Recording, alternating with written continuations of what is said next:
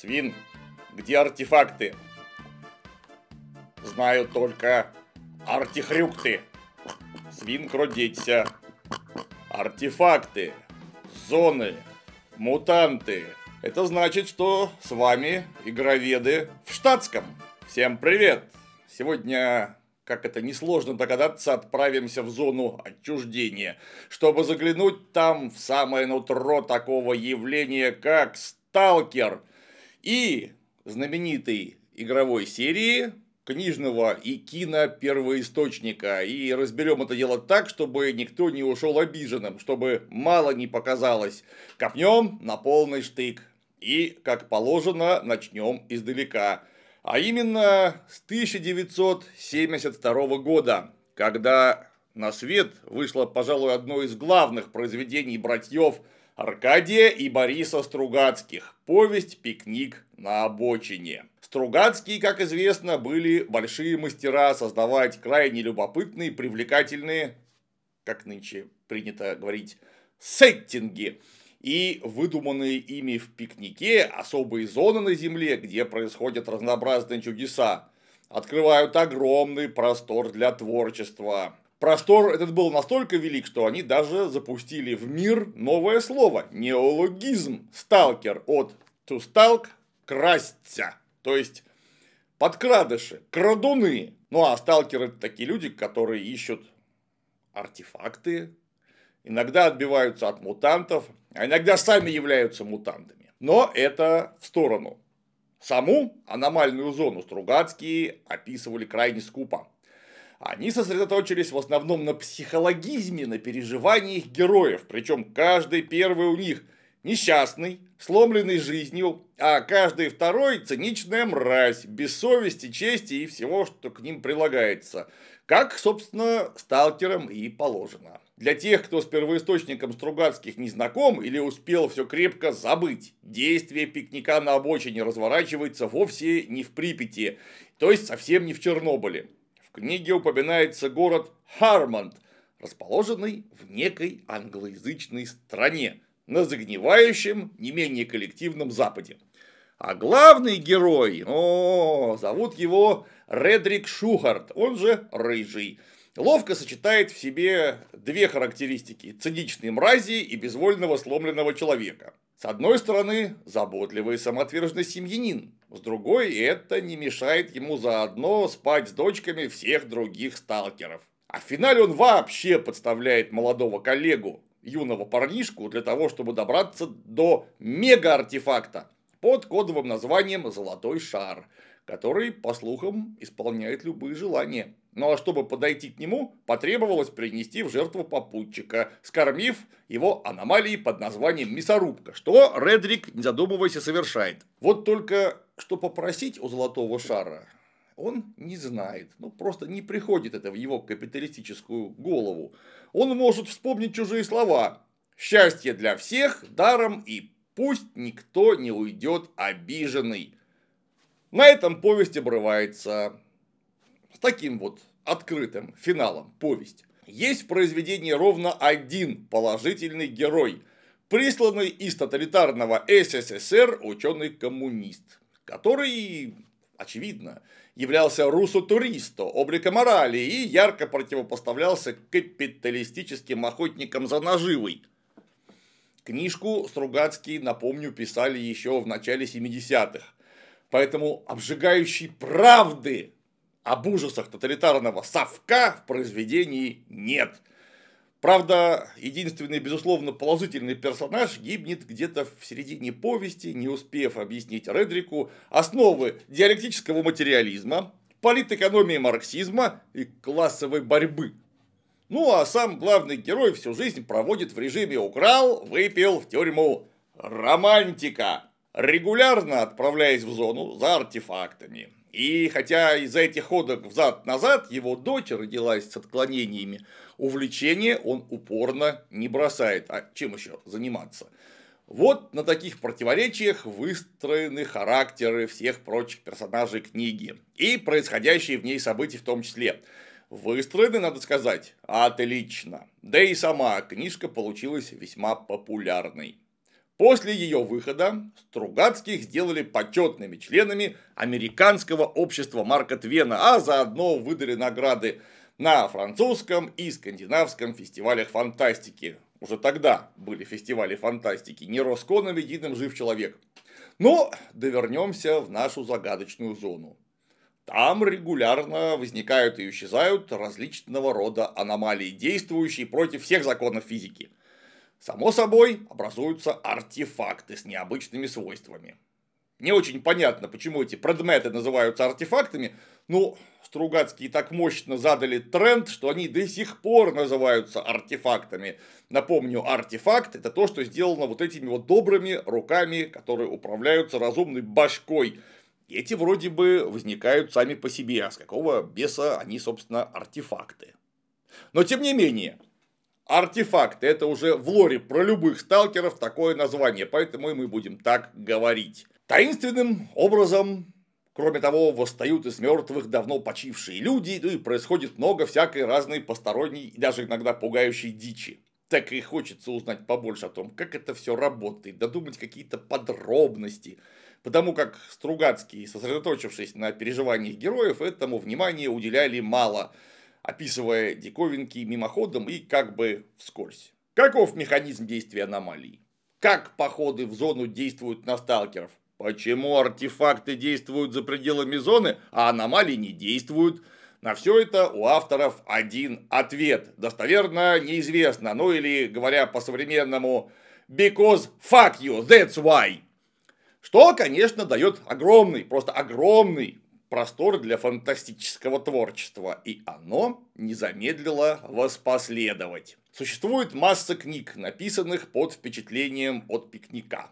Например, знаменитый писатель Майкл Крайтон, автор «Парка юрского периода», «Роя» и многих других книжек, так впечатлился идеей золотого шара, исполняющего только вот настоящий, выраженный в подсознании желание, что написал роман «Сфера». Правда, подсмотрел еще несколько идей в «Солярисе». У Станислава нашего Лема. «Соляриса» и «Пикника» Объединяет еще и то, что по обеим двум книгам снимал фильмы Андрей Тарковский. Не забывая в обоих случаях непрерывно сраться с авторами оригинальных произведений, ну то есть со Стругацкими и с Лемом, ну как это принято у талантливых интеллектуалов. Потому что каждый творец необычная снежинка, и вот Стругацкий снежинка, Лем снежинка и Тарковский снежинка, как тут не посраться. И вот в 1979 году Тарковский заснял психоделическое, психологическое и, можно даже сказать, артхаусное кино «Сталкер», вовсе не пикник. Ну и несмотря на то, что Стругацкие принимали живейшее участие в подготовке сценария, фильм получился весьма отдаленным от книги. По воспоминаниям Бориса Натановича, они с Аркадием, начиная с 1975 года, написали не то 8, не то даже 9 вариантов сценария. После чего Тарковский отказался с их писаниной работать вообще. Вот такой был требовательный. Мне важно установить в этом фильме то специфически человеческое, нерастворимое, неразложимое, что кристаллизуется в душе каждого и составляет его ценность. Конец цитаты. Всего получилось не то 7, не то 8, ни даже 9 вариантов. Последние мы написали в приступе совершеннейшего отчаяния, после чего, как Тарковский решительно и окончательно заявил, все, с таким сталкером я больше кино снимать не буду. Это произошло летом 1977 года. Тарковский только что закончил съемки первого варианта фильма, где Кайдановский играл крутого парня Алана, бывшего Редрика Шухарта.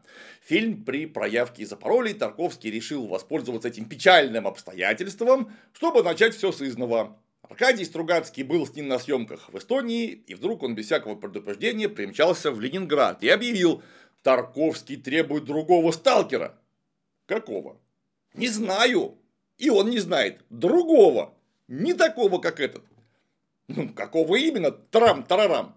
Не знаю трам-тарарам и трам-тарарам. Другого.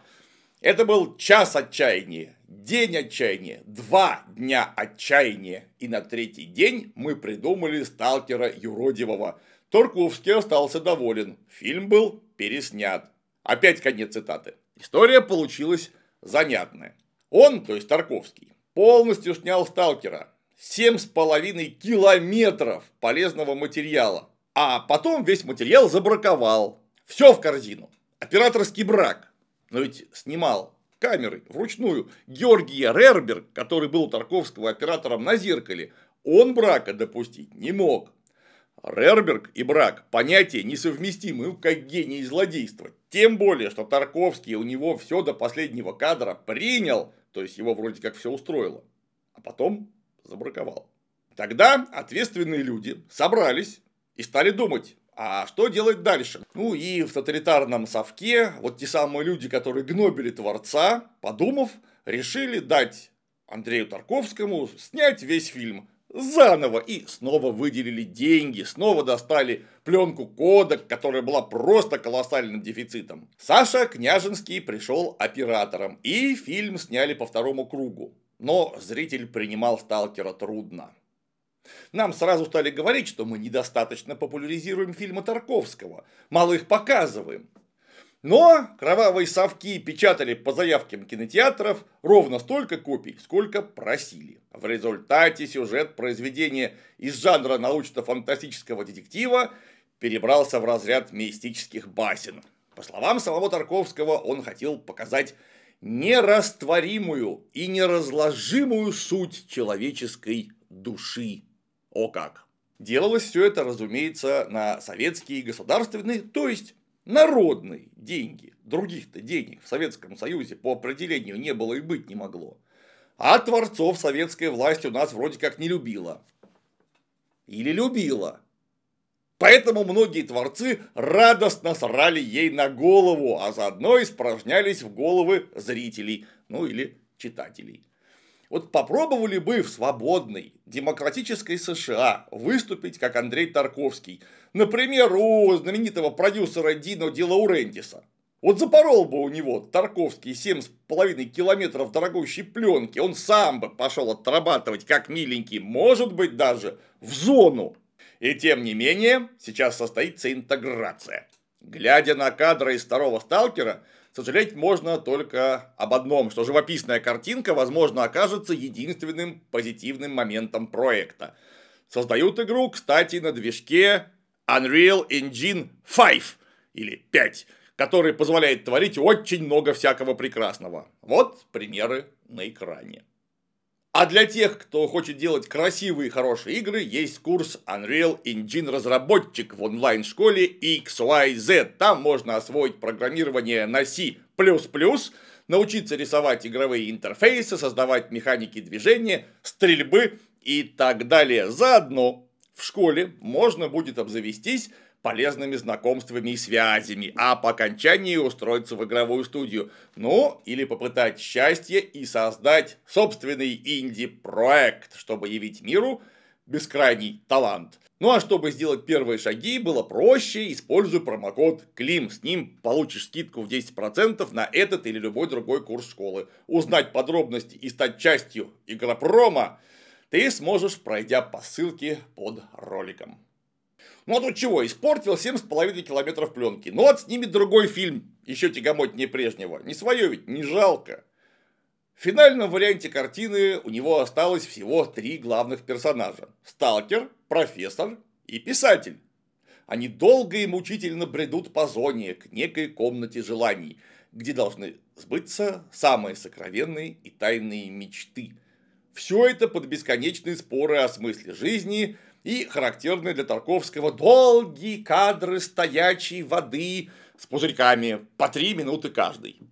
Два с половиной часа чистого, незамутненного здравым смыслом зрительского страдания. И все ради того, чтобы по итогу прямо на пороге вожделенной комнаты выяснилось, что писатель своих желаний боится, у сталкера их вообще нет, потому как он блаженный, а профессор вообще пришел все к черту подзаврвать для чего припер с собой атомный боеприпас размером с походный термосок.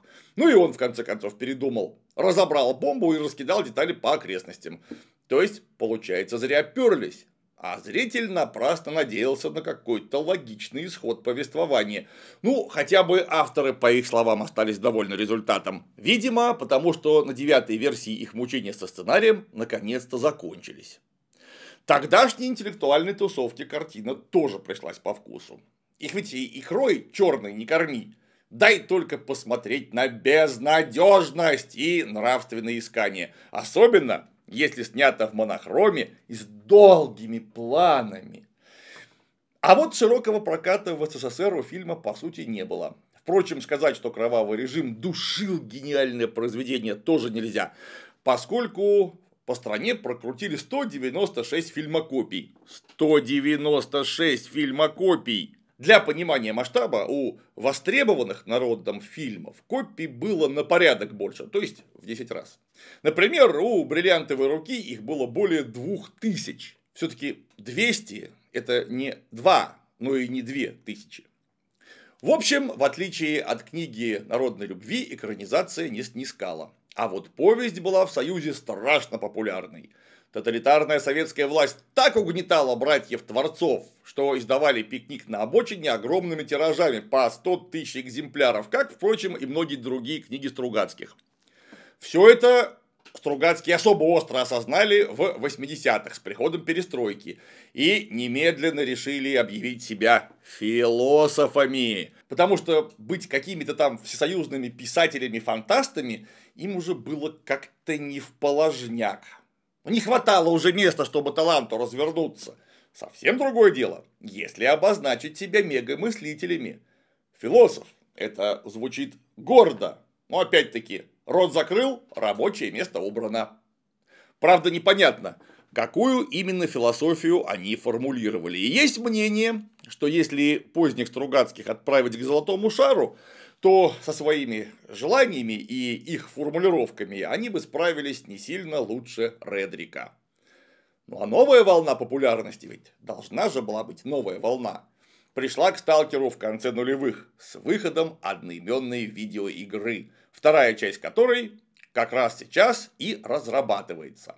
Ну, довернемся в начало нулевых, когда первый сталкер еще находился в стадии сперматозоида, Делала его киевская студия GSC Game World, и разработка шла с трудом. Игру с подзаголовком «Тень Чернобыля» изначально планировали выпустить, дай бог памяти, в 2004 году. Однако разработка затянулась настолько, что игра получила прозвище «Ждалкер». И до сих пор, кстати, от него не избавились. Невольно хочется процитировать героя Александра Кайдановского, ну, актер, который играл сталкера у Тарковского. Чем дорога длиннее, тем она безопаснее. По итогу релиз состоялся лишь в 2007 году. Прям на мой тридцатник. И даже несмотря на огромное количество багов, прогремел на всем постсоветском пространстве так, что Луны не было видно. Примерно года до 2009 -го. Вот приходишь в гости-то почти к кому угодно, черт возьми, а он сидит, не поворачивая головы, шпилит в сталкера. И потом еще раз шпилит в сталкера, и снова ему же коты блевали на клавиатуру. Потому что код важнее, чем компьютерная игра. Но нет, не помогало ничего. Клавиатуры были очищены, сталкинг продолжался. Важной составляющей успеха стала знакомая всем атмосфера – разрушенного Советского Союза. На показанные в игре заброшки все насмотрелись в 90-е. Так что сталкер четко вписывался в общий культурный код не только русскоязычных, но и вообще всех постсоветских игроков. Вот от Туркестана и Узбекистана до Эстонии с Латвией. От острова Русский до Бреста или Львова. Как говорил сам руководитель GSC Game World в 2014 году, Сталкер через точки – это культурное явление русского мира, которое навсегда останется в сердцах и в истории.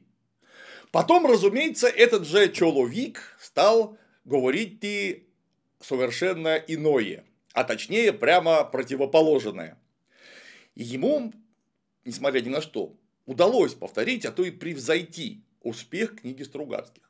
Ну а чтобы никто не догадался и не пристал к разработчикам с авторскими правами, в названии напихали тех самых точек. Типа это совсем другой сталкер, и зона у него тоже другая. Процесс создания игрового сталкера в чем-то оказался схож с киношным. За время разработки он, как и фильм Тарковского, радикально преображался. Концепция игры менялась неоднократно. Сперва, например, была идея сделать научную фантастику вот с путешествиями через межзвездные порталы, примерно как в фильме «Звездные врата». Ну, чтобы, значит, исследовательские группы перемещались на неизведанные планеты навстречу приключениям с целью добычи ценных артефактов – причем место действия перенесли в Крым, а точнее в окрестности, к сожалению, недостроенной Крымской АЭС. Но в какой-то момент разработчики скатались на экскурсию в Чернобыль, и там их капитально так накрыло, а может быть даже облучило. Поэтому зона в сталкере никакая не гипотетическая, а на тот момент уже реально существовавшая зона отчуждения Чернобыльской АЭС вокруг Припяти. Она заметно отличается от книжной тем, что кишит различного рода мутантами и является ареной противостояния нескольких могущественных группировок. Сами сталкеры здесь не зашуганные крысы, таскающие все, что не приколочено, как в книге, и не юродивые бессеребренники, как у Тарковского. Это вооруженные до зубов контрабандисты, наладившие нелегальный бизнес по выводу из зоны артефактов – Собственно, и сюжет игры больше похож на боевик, чем на философскую повесть. Да, собственно, это и есть боевик. Конечно, не обошлось без типичных для игровых сюжетов шаблонов, типа амнезии главного героя и тайного общества ученых, пытающихся сделать мир лучше. По сюжету некий сталкер потерял память во время сильного выброса псионической энергии, чтобы, черт возьми, это не значило. Такие выбросы периодически случаются в зоне, когда кто-то пытается проникнуть в ее центр. Все, что он помнит, это задание. Выследить и убить сталкера по кличке Стрелок. Все последующие события нанизаны на поиски этого самого стрелка и его группы, которая, конечно же, направилась в центр зоны непосредственно к АЭС. После долгих приключений выясняется, что все это время игрок охотился сам на себя, потому как он и есть Стрелок. Кто фильм? Я. А на убийство самого себя его по ошибке запрограммировала некая научная секта О сознание, члены которой замуровали самое себя в специальные капсулы и теперь лежат там, управляя зоной. Логично, что тень Чернобыля имела две настоящие концовки, это не считая еще пяти ложных либо запаковаться в капсулу и стать еще одним О-сознанцем, либо расфигачить все и уничтожить зону. Выбор так себе, но это хотя бы логично. Не как у Тарковского. В результате игроков, которые раздобыли заветный диск в 2007 году и вставили его в собственный сидером, встретила густая постсоветская атмосфера упадка, скрашивали которую шутки и запоминающиеся фразочки персонажей – прочно вошедшие в лексикон геймеров СНГ. Ну, и, конечно, многочисленные перестрелки с очень неплохим изображением стрелкового оружия и исследование опасных территорий Чернобыля. С верным болтом наперевес. Болт, если кто не в курсе, имеется в виду настоящий, стальной, с резьбой. Его надо было кидать перед собой для обнаружения аномалий. Вовсе не тот болт, про который кто-то мог подумать. У первой части был грандиозный успех. И на волне успеха первой части были выпущены два самостоятельных дополнения. Мы их, наверное, все помним. «Чистое небо» и «Зов Припяти». Ну, а количество фанатских модификаций и вовсе подсчету не поддается. Я, по крайней мере, не осилил. Игра на территории СНГ была по-настоящему популярна, несмотря на изобилие глюков и самых зверских багов. Так что можно смело утверждать, что большинство современных граждан про сталкеров и их ходки в зону узнали именно из игрушек. И вот волна популярности. И на волне такой популярности про сталкера не могли не начать яростно строчить книги. Уже не по мотивам пикника на обочине, а пересказывая и дополняя события игры. Самые разные авторы, самых разных талантов и мастерства настрочили страшно сказать, под три сотни томов. Еще какое-то там количество рассказов, трудно учитываемое внутри. что подсказывает, что аудитория этого книжного продукта, содержащего слова и буквы в подавляющей массе, оригинальные книги может и вовсе не знать. Я помню, что творилось в нашей профессиональной и околопрофессиональной тусовке после выхода первой книжки. Это был сборник рассказов «Тень Чернобыля», если не ошибаюсь. Вышло в 2007 или седьмом году. Извините, забыл. И вот ты приходишь в любое издательство, неважно, будь то то самое издательство, которое издавало такие книжки серии «Сталкер», АСТ «Эксмо» и куда угодно еще. И говоришь, а можно я вам книжку напишу? Они тебе говорят, напиши, конечно, нам очень нужна книжка про аномальную зону, мутантов и артефакты. Вот с этой ядерной помойной электрички было почти невозможно соскочить, если раньше тебя заставляли писать про попаданцев, ну, в крайнем случае, засланцев, но лучше попаданцев, которые бы объяснили Владимиру Ясно Солнышко, Ивану Грозному, товарищу Сталину и подставьте нужное, как дальше управлять веренным государством, то теперь нужна была развалина, которая фонит радиацией и через это образует некие артефакты и, конечно же, мутантов. Я долго уворачивался, до последнего. И могу себя похвалить за то, что не явился одним из авторов более чем трех сотен книжек серии «Сталкер», но меня чаша сия не минула, и я для компьютерной игры, к сожалению, не вышедший, Новый Союз 2013 написал аж две большие повести «Дед» и «Инцидент», каковые теперь можно купить на бумаге или скачать электронную версию. Забавно, что на основе игры по мотивам фильма, по мотивам книги могла выйти еще и экранизация с Гошей Куценко в главной роли. Возможно, получилось бы даже лучше, чем у Тарковского. Неудивительно, что с продолжением такой успешной игры долгие годы говорили и еще дольше пытались реализовать идею в недрах студии GSC – но за это время часть команды ушла делать постапокалиптический онлайновый шутер. Другая группа разработчиков убежала делать игру «Метро» по говнокнигам говнописателя Глуховского, который недавно заслуженно был признан иноагентом, а сейчас и вовсе объявлен в розыск. Но игры и книги «Метро» мы уже обсуждали. Если что, можешь найти ролик на канале. В общем, со второй частью Сталкера дело не клеилось. О работе над сиквелом GSC Game World объявили аж в 2010 году. А в 2018 объявили еще раз, набело, видимо, для тех, кто забыл, что они его уже обещали. Говорят, говорят, что на ежегодную выставку Gamescom в немецком Кёльне привезут свежий билд, в который, как сообщают, можно будет даже поиграть. В любом случае, большая часть студии уже перебралась в Прагу. И продавать Stalker 2 в России и Беларуси они почему-то не собираются. Да и многие наши фанаты вряд ли теперь захотят ее купить. Смогут ли при этом GSC сделать игру интересную западной аудитории, сказать трудно. Потому что, ни для кого не секрет – Успех «Сталкера» был в первую очередь успехом на территории бывшего СССР, потому как хотят того разработчики или не хотят, опиралась игра на общий культурный багаж бывших советских республик и такой же общий рынок. В общем, пламенный привет всем наивным гражданам, которые полагали и полагают, будто игры, а также фильмы и книги находятся вне политики. Это, блин, не совсем так. Ну а возвращаясь к первоисточникам, книгам Стругацких и, конечно, фильму Тарковского. С их авторами происходили, в общем, схожие процессы. Андрей Тарковский имел в СССР полную творческую свободу. Ну скажите, а кому бы еще позволили по два раза переснимать фильм длиной в два с половиной часа? Ну вот в 80-х он как-то внезапно убежал в Италию и выбрался из советской зоны отчуждения, то есть влияния, в общем, освободился. И сразу стал жаловаться на многолетнюю травлю со стороны Госкино, которая не давала ему работать и не разрешила получать награду в Каннах. Цитата.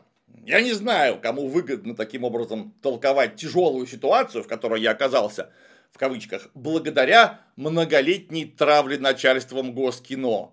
И в частности, Ермаша, его председателя. Госкино не хотело, чтобы я работал. Меня отравили все это время. И последней каплей был скандал в Каннах, где было сделано все, чтобы я не получил премии. Я получил их целых три за фильм «Ностальгия». Стругацкие тоже начинали за здравие. Такие работы как «Страна багровых туч», «Понедельник начинается в субботу», «Сказка о тройке», «Стажеры» были прекрасными произведениями. Но потом граждан-творцов откровенно уже понесло, и позднее творчество оставляло откровенно тягостное впечатление. И Тарковский, и Стругацкий, по сути, повторили путь Редрика Шухарта из «Пикника», который любой ценой стремился дойти до артефакта, исполняющего любые желания. А как дошел, оказалось, что ничего внятного-то он сформулировать и не может – вот такие коварные аномалии поджидают творческих сталкеров на непростом творческом и жизненном пути к счастью. Старайтесь не допускать их ошибок и держать болт наготове. На сегодня все. С вами были Игроведы в штатском.